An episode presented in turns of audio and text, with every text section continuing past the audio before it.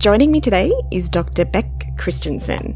She works across research infrastructure management, science engagement, and knowledge brokering, finding ways to improve the practice of collaborative science and to increase the uptake and use of science in policy, management, and decision making. She completed a PhD at Flinders University studying the ecology of Darwin's finches on the Galapagos Islands.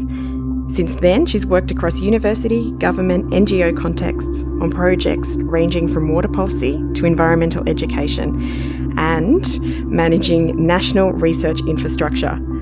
Thanks for joining me, Bek. No worries. Thanks for having me. What do you do currently? What's your role? Yeah, good question. Um, my current role is at QUT, the Queensland University of Technology.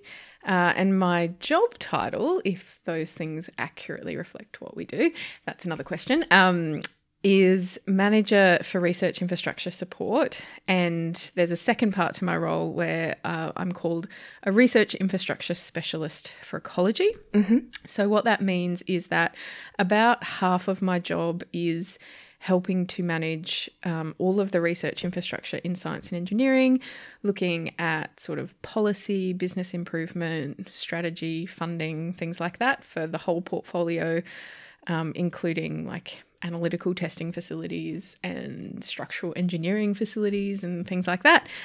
Uh, and about half of my role then is focused on an ecological research station that we have at QUT.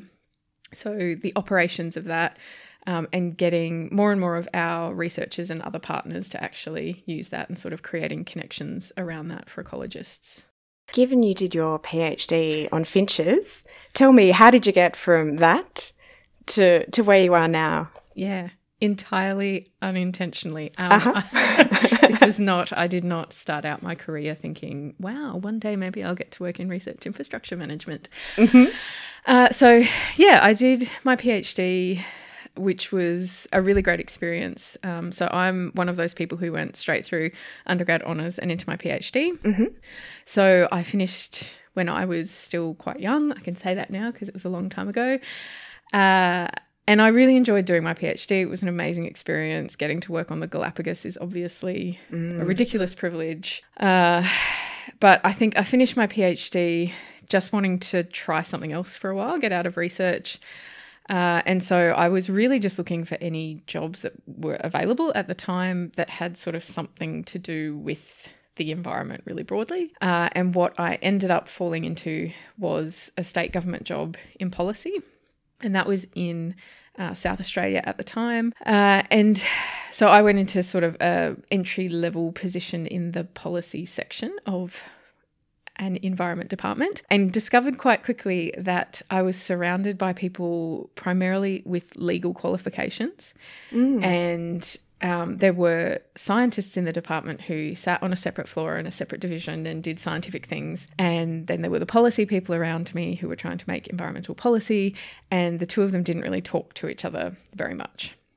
And part of that was because the policy people didn't really understand the scientists and they just found it too hard to try to understand them because the scientists didn't try to make their work accessible. Mm-hmm. So my work there ended up being a little bit of an envoy between the two divisions because I happen to have a background in science, but um, apparently could talk to normal people as well. So that kind of happened accidentally. Um, and that was, I think, uh, an interesting there's certainly a lot that I learnt out of being in state government, um, being behind the scenes on a lot of policy formation and some quite contentious policy. Um, and through that, I think really seeing the value of solid communication in so many contexts so communication with the public and communication with the minister and communication with your colleagues and that that doesn't necessarily happen accidentally uh, and it's not necessarily a skill that everybody has naturally.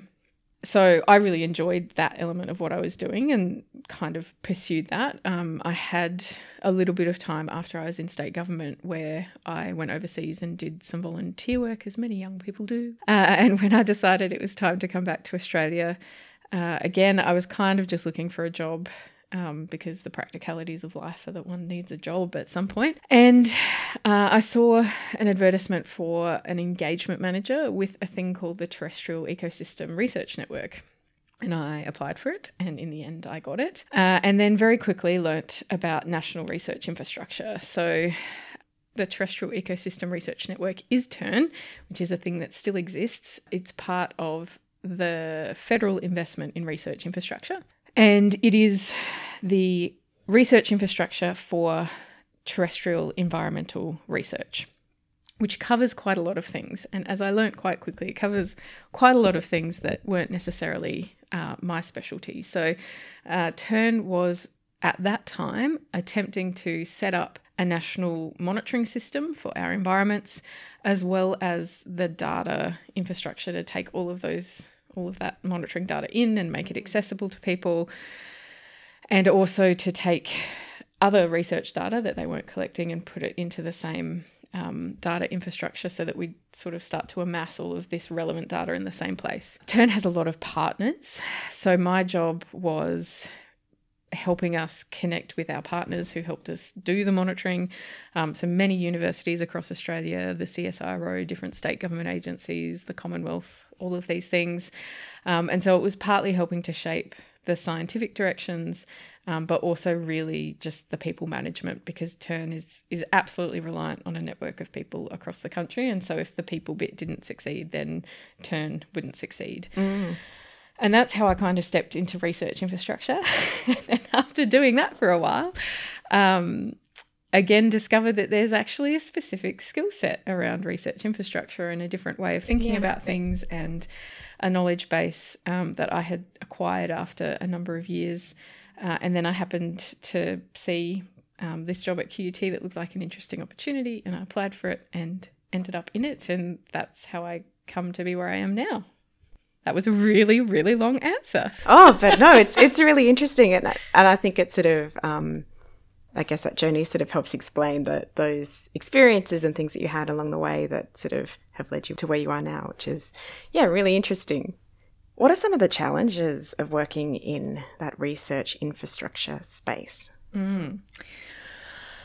Um, I think there are some challenges in general for research infrastructure at any level.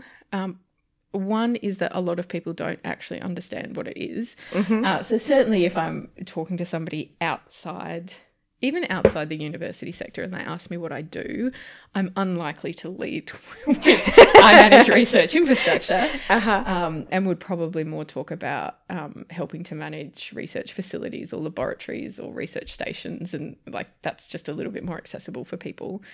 Um, but even within within the sector, I think there's still, in some cases, a lack of understanding about um, research infrastructure, its tools, its systems, um, and in a lot of cases, it's people that help to enable the practice of research. Uh, and so traditionally, um, people are really used to thinking about something like a microscope as being research infrastructure. A university might have one, you know, top of the range, fantastic thing, um, and everybody shares it, and that's infrastructure, and we all understand that that's really easy. But when research infrastructure is a national data set, becomes a little bit harder sometimes for people to understand. So it's still yeah. a tool and it's a tool that's used by many, um, but it's not a physical thing that's located in a place and it doesn't have bookable hours and it doesn't have a charge out rate and it's a different way of thinking about things. And in the case of something like TERN, uh, the, nas- the national research infrastructure in that case is actually people as well. Um, so there are instruments that collect data and sensors, but in a lot of cases for terrestrial ecosystem data, we are still reliant on teams of human beings that will go out into the field and collect the data. Um, and that was certainly one of the real challenges for us in communicating with our Commonwealth Department and trying to explain where funding was going and the impact it had had and things like that. That they were used to thinking about equipment mm-hmm. and looking at us and just seeing lots and lots of staff and not quite understanding, you know, yeah. how, how that was infrastructure. The other thing that's really tricky with infrastructure is that it's hard to get credit for good work because you know you've done your job well when some really great research has been done with mm-hmm. the infrastructure. But in that case, the story is inevitably the research. Yeah. And the research infrastructure is kind of this unseen, hidden thing that made it happen. And you know that. Um, but it can be hard to get that recognition, which is actually really important then for making an argument for why the Commonwealth should keep investing or why your research institution should keep investing in that yeah. thing. Yeah. Yeah, I guess it's not until someone needs something or whatever and it doesn't work or you don't have access to it or whatever that it it's just when your work doesn't go well that people hear about it but yeah and usually by then it's too late if once something's broken or lost um, it can be you can certainly make a case for investment then but you're, you're going to have a lag time when the yeah. old thing's broken before you get the new thing in yeah mm. so along the way you've um, got a lot of experience working at the interface of science and policy what are some of the important things for being effective in that space that's a really good question i think there's a really important role for patience and communication and not taking things for granted and also not making assumptions. So I think for us when we're you know when we're specialists in a field and we've got a lot of knowledge about something it's really easy to assume that knowledge is shared and in many cases it's not um, but when we assume that other people understand things the same way that we do, we usually start communicating at an in depth level that automatically kind of makes them feel excluded and off guard and uncertain. Mm-hmm. Uh, and so that's kind of difficult. Um, patience, because often it it does take time to educate both both sides of an equation or the multiple sides of an equation um, to get everyone on the same page to then be able to address an issue. And I think it's really important to be able to see things from um, multiple different perspectives. Mm-hmm. Uh, and, you know, maybe some of the challenges we see at the moment is because, in general, a, a lot of a lot of organizations or a lot of people aren't necessarily good at communicating their side of things, but also listening to what other people's side of things mm. is.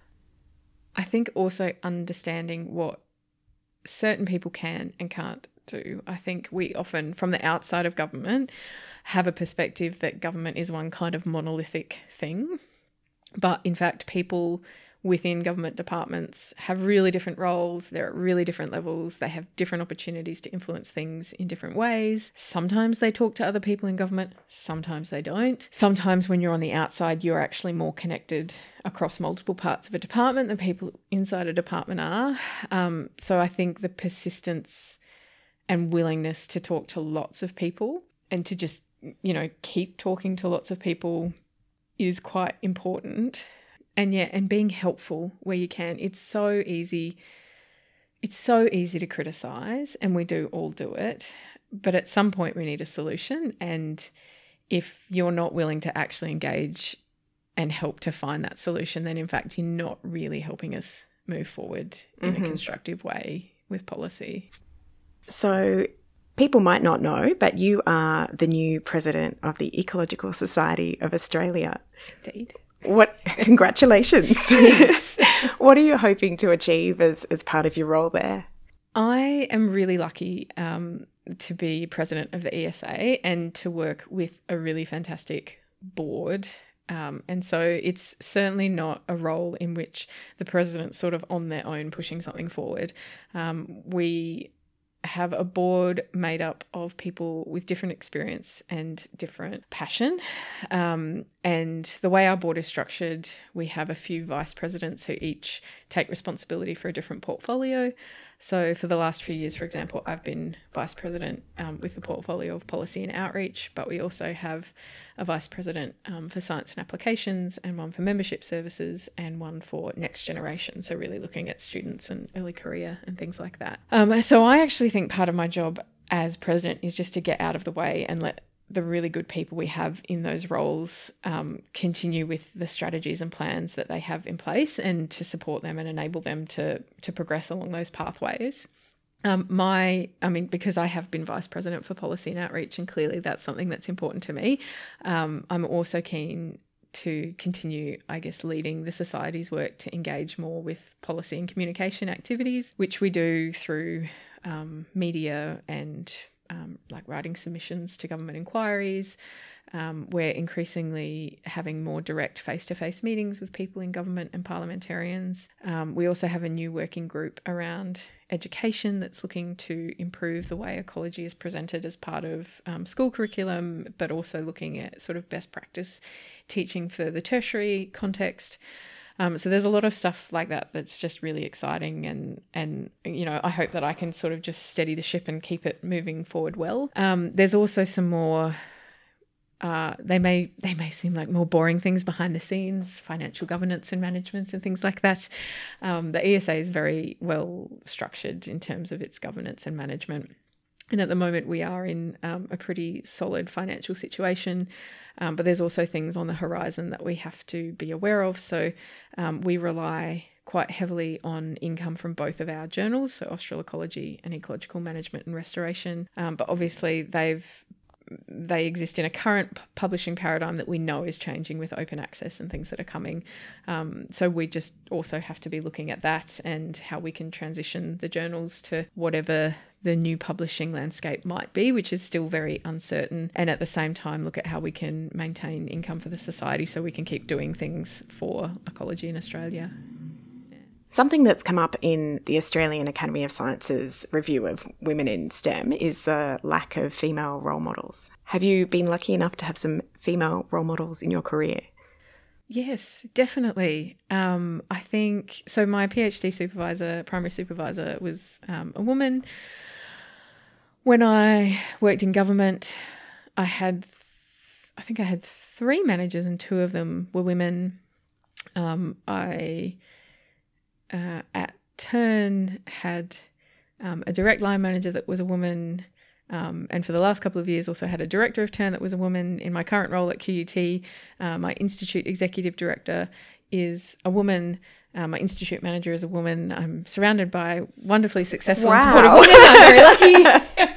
uh, yeah, and I, it's interesting. Something that I have noticed. Um, so my my current role at QUT has exposed me to more of the other science disciplines outside of ecology. Uh, and while I think we all have a lot of work to do across STEM, it's been interesting for me to observe. Um, I think ecology might be in a slightly better position around gender equity than many of the other disciplines, um, where it is, you know, it is quite common for me to have meetings with um, people from, you know, various parts of engineering or computer science and things like that, where um, I'm the only woman because there's literally no like there's just no female. It's not that they were excluded. There aren't any at the institution. Uh-huh.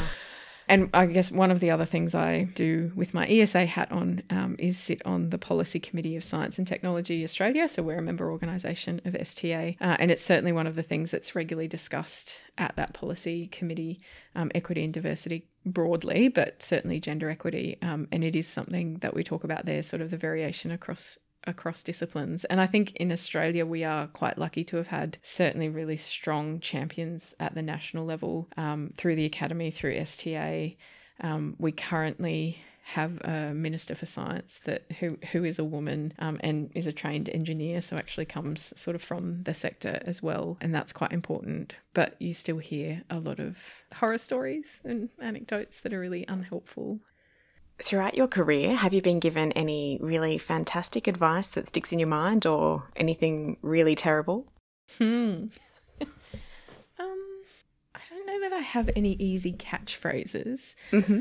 Um, I've certainly always worked on the premise that I'd rather be happy than successful, which in some ways is also a luxury that I can afford to have um, living in a generally affluent country and, and all of those things. Um, there's a little bit of privilege around that as well.